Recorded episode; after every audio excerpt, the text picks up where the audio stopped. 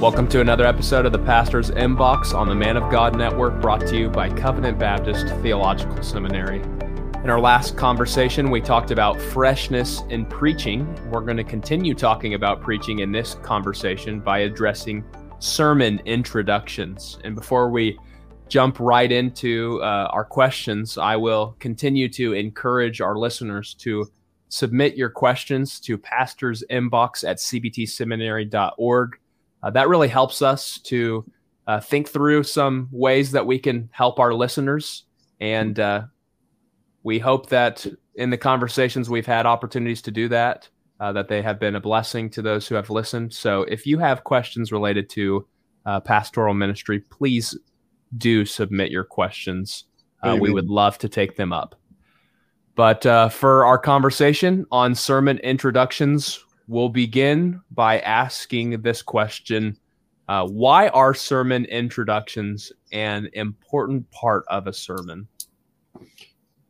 Well, I think you, even the way you put the question, it is an important part of a sermon uh, to make people ready to listen, to give their attention, uh, both by way of setting the stage for where we're going, but hopefully even to whet the appetite. You know, we've been uh, as pastors, we've been studying all week. We've been immersed in the uh, subject, and now hopefully we come ready to go. Out of the abundance of the heart, the mouth speaks. But our hearers haven't had that privilege. In fact, they may have had little time to prepare to listen. They might have come distracted. And so, uh, what will facilitate making them ready to ease into the subject or more uh, to desire to hear and, and to hear yet more.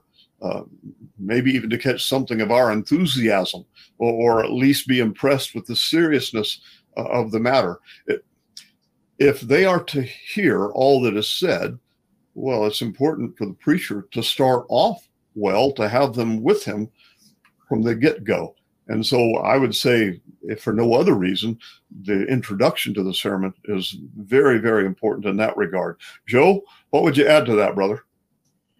Um, well, I would, I do think that uh, first impressions are important. Mm-hmm. And, and while mature hearers should have patience and perseverance and not allow themselves to be turned off if they get a negative first impression, uh, still, people are people and people are naturally too much affected by first impressions.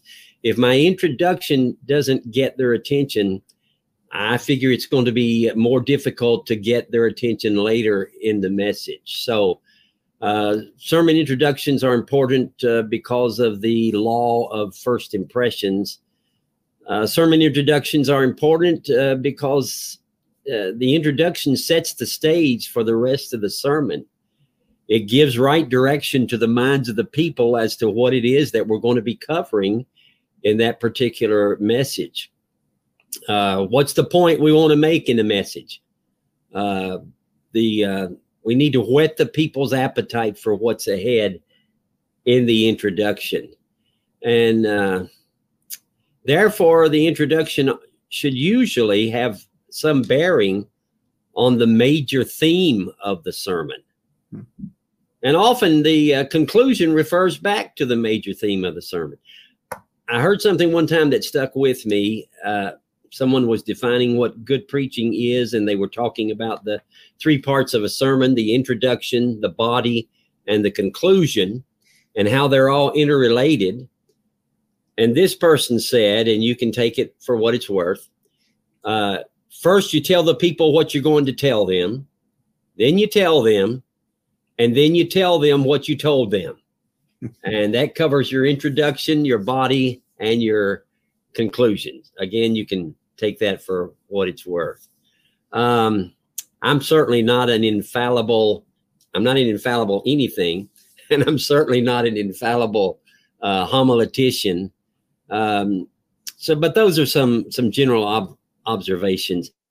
I don't have any doubt, uh, Pastor Lee, that uh, great sermons have been preached that had mediocre introductions, but I think it's probably uh, more likely that a great sermon is going to be started with a uh, great uh, introduction. Hmm. Austin? Thank you, brothers. You begin to tell us some of the different purposes of sermon introductions, like whetting the appetite or telling the listeners what we're going to be uh, talking about, or maybe even the stating of the thesis of the sermon if you have a thesis of the sermon.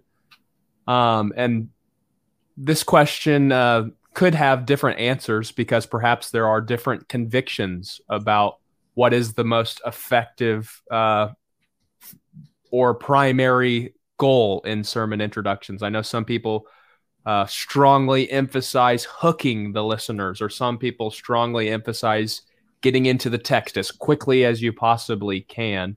I've heard Steve Lawson give an illustration about how uh, the sermon introduction shouldn't be too long because you don't want the porch of the house to be longer than the house itself. Uh, but in your each of your estimations, what do you think is the primary goal of a sermon introduction? Uh, what what do you think is the most important thing an introduction does? Well, I would say uh, yes to everything you just said, all of the above. I, I think it's hard to say which is the primary goal. And in fact, that might even vary uh, depending on the sermon. Uh, as said before, uh, we've been in the text and our hearers haven't well, what will make them ready and even eager to hear? Um, or, as I've said already, maybe someone comes quite distracted or, or maybe not particularly interested. Well, to use your language, what will hook the interest of that individual? But at other times, yeah, we do want to get into the text as soon as possible. We know we've got a lot of material to cover, and well, just a quick word to set the stage uh, something very, very brief.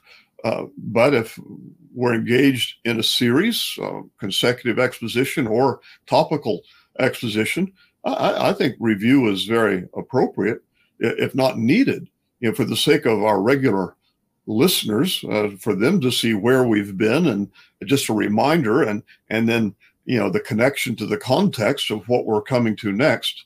Um, and especially for those who haven't been there, maybe it's uh, members who have been away. You need to get them up to speed, or newcomers, uh, first time visitors, and what in the world. So I think some review to enough to set the stage. Um, and, and all this underscores that the introduction of the sermon is very important, and therefore it's worth real effort. It has all kinds of goals. Of primary goal may change even, but it is worth the effort to get it right. So, Joe, what would you say is the primary goal of the sermon introduction? Well, I, I will say that uh, I agree with the question that hooking the listener's interest is certainly a primary goal. Uh, the the in, intro is the bait. Um, if we're if we're to do any good, we have to have the listener's ear and that's not easy to obtain and it's not easy to maintain. We know that the lost lost man has generally no interest in what we've got to say and the saved people in our congregation are still in the flesh and what we need to do if we're going to carry them along uh, is to hook them early and uh, because if you don't do this i think i said this earlier it becomes less likely that you'll be able to hook them later um, it's also important that the introduction be connected to the sermon theme, and will uh, we need a, an introduction that will naturally flow into the body, uh, especially the first point of the message. Uh, no matter how attention grabbing your introduction may be, uh, we have to make sure it's well connected to uh, the message. Because if not, the discerning hearer may recognize that our introduction is we're just trying to be flashy and a discerning hearer may be turned off by that the introduction uh, might be the first part of the sermon but it should be a real part of the sermon mm-hmm. not just an interesting tidbit to get people's attention but something to get their attention where we want their attention to go mm-hmm. uh, you know here's something i am i'm very guilty of having a long porch and a, and a short house to to go back to your illustration uh, brother austin and i need to work on my father told me years ago he's been he's been in heaven for about 18 years now, but he used to tell me your introductions are way too long, Joe. Uh, so the introduction should not be too long. It is better to be too short than to be too long. So that's something that I'm still uh, trying to work on. Uh, once you hook that fish, you don't you don't just leave him out there on the line. You got to start reeling him in. And uh, the longer to keep on with our fishing uh, illustration, the longer after the fish, after you've hooked the fish, the longer it takes to reel him in, the more chance there is of him breaking free, and you're going to lose him. So there's there's an illustration for for us to think about. Um, you know what? It's they the long introduction is um, is a bigger danger, I think, when you are in the middle of a series hmm. and you're doing a review. Uh, and therefore, we do have to, to practice and get better at reviewing when we need to review, because we do need to for the reasons you mentioned, Pastor Lee, hmm. but also don't let them go on too long hmm. so we can get on into the message for that particular day. Hmm. That's very helpful. Uh, Pastor Lee, you looked like you might have wanted to say something. Oh no, no, I'm okay. Sorry. um, no, that's that's very helpful, uh, Pastor Joe. Your uh, illustration about reeling in the fish when it's time to reel the fish in, I think, is a vivid picture to uh, illustrate. Uh, yeah, we need to we need to get to the body of the the sermon at some point. So thank you for that illustration. I think it's very helpful. Um, just to wrap up our conversation for by way of my last question to ask you guys. You guys can take as much time you want to answer it. Uh, what do you do, or what advice can you give by way of the introduction to the sermon?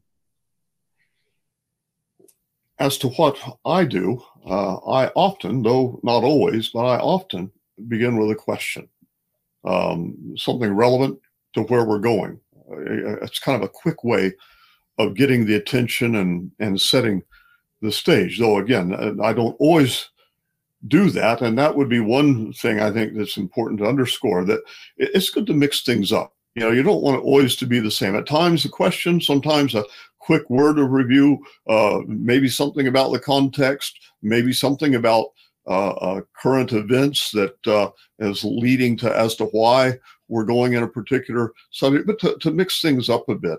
Uh, going back to what you said about the long porch and the short house, uh, uh, Pastor Albert Martin and his pastoral theology lectures, I, I remember uh, something about you know the the the porch needs to be suited to the house. You know, you don't want some large and elaborate uh, entrance to a log cabin you want something suitable and with that i would say something inviting like that uh, rocker on the porch of that log cabin would be very inviting. And so uh, maybe varying the length of introductions. Uh, but as you said, Joe, avoid going too long. And I can give one good reason in addition uh, for not going too long is you're eating up time uh, for the sermon and uh, you know the, the truth that we're going to expound usually reformed baptist preachers don't have uh, too much time on their hands when it comes to, uh, to, to, to, preaching. You know, how am I going to put some filler in here? That's usually not our problem. Uh, but also varying the introduction in, in other ways, especially you you want to avoid you know the now we come to the 563rd installment on the book of Philemon. And, and here we go. You know, you say that every week. It says last time it was 562nd. So yeah, I think varying it that way. Uh, and and what you said, Joe, about about review, I think that's very important. We don't want to repreach last week's sermon, right? And we don't need mm-hmm. to cover the entirety uh, of the book of Hebrews or however long the book is. You know, I'm going to give you the entirety of the book of Isaiah as we now come to chapter 66 and uh, going from there. I think just enough to set the stage for the next installment unless rare circumstances require otherwise. Uh, for, for, the introduction, I think it's important to always keep in view what we're doing. We're introducing the sermon, and therefore take care to do that, even to think about it.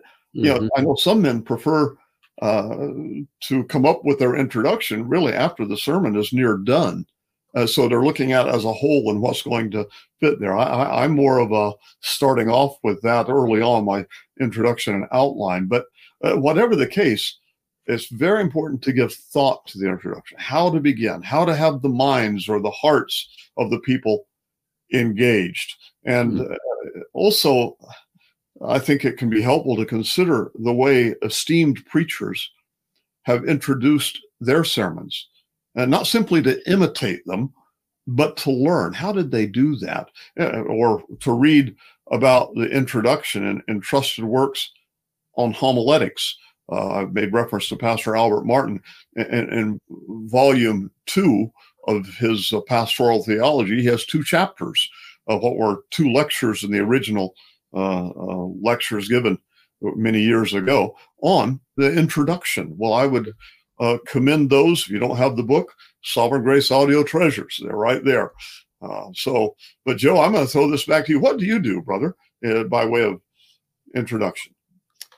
Well, I I try to. Uh, Brother Austin is showing us his copy of uh, Pastor Martin's theology. Um, I, I try to uh, do find something interesting and something that will hook the listener, something that will get their attention, uh, as long as it's something related to the text or the subject. Um, I, I, still do, as I've already confessed, need to work on shortening the introduction so I can move quicker into the body of the message. When you talk about the uh, disproportion of the porch to the house, uh, uh, when my father was reproving me for my long introductions, he would always point out how uh, short my sermon goes from long to sh- longer to shorter. And uh, I usually find myself having to think halfway through my sermon, what part am I going to leave out? Because a lot of times, because I have uh, prepared too long of an uh, introduction. You know, lest any of our uh, younger brothers should think uh, we have the Spirit of God. Why are we talking about mechanical things like this? Well, yes, we do have the Spirit of God, but we are mere mortals. We are flawed mortals, and we're speaking for the King, and we should want to do the best job we can possibly do. And that's why uh, two chapters by Pastor Al Martin on the sermon introduction is is not uh, too much. Hmm. Um, we need to speak uh, reasonably. We need to speak attractively. Uh, we need to speak persuasively. Uh, we need to be like uh, the apostle Acts uh, chapter 14. When he came to Iconium, he so spoke that a great multitude, both of Jews and also Greeks, believed. And we know that they didn't believe without the powerful working of the Holy Spirit. But the Bible does say that Paul so spoke that they believed. And if it's important for a doctor or a plumber or a mechanic or a carpenter to be the best they can be at their craft, it's important enough for us to think about our sermon introductions hmm. and we can make them the best we possibly can. Hmm. Amen. Amen. Also, yeah, I think yeah. Go ahead, if, Pastor Lee. If, if I might just make comment on something that neither Joe or I have addressed, because in, in reform circles, uh, we've not really had the need to address it. And that is, you know, the old way of you start off with a joke you warm the people up with a joke. Well, we've not had to address that, and, and we're assuming that our listeners are on set. But isn't that good that you, you don't even have to give warning against doing that? You yeah. know, uh, because uh, what kind of an abomination is that? You warm people up with a joke like you're a comedian or something, you know? So anyway, I, that was just something that came to mind as as uh, seeing what we hadn't addressed. But I leave it at that. Yeah. Mm-hmm. In this conversation, we've been talking about sermon introductions, and we do hope that it will be of use to uh, our listeners, anyone who preaches the Word of God, pastors, gifted brothers. Uh, may it help us to think through improving in our sermon introductions. If you have any questions related to anything we've been talking about, please submit your questions to pastor's inbox at cbtseminary.org. And until next time, we wish you grace and peace. God bless.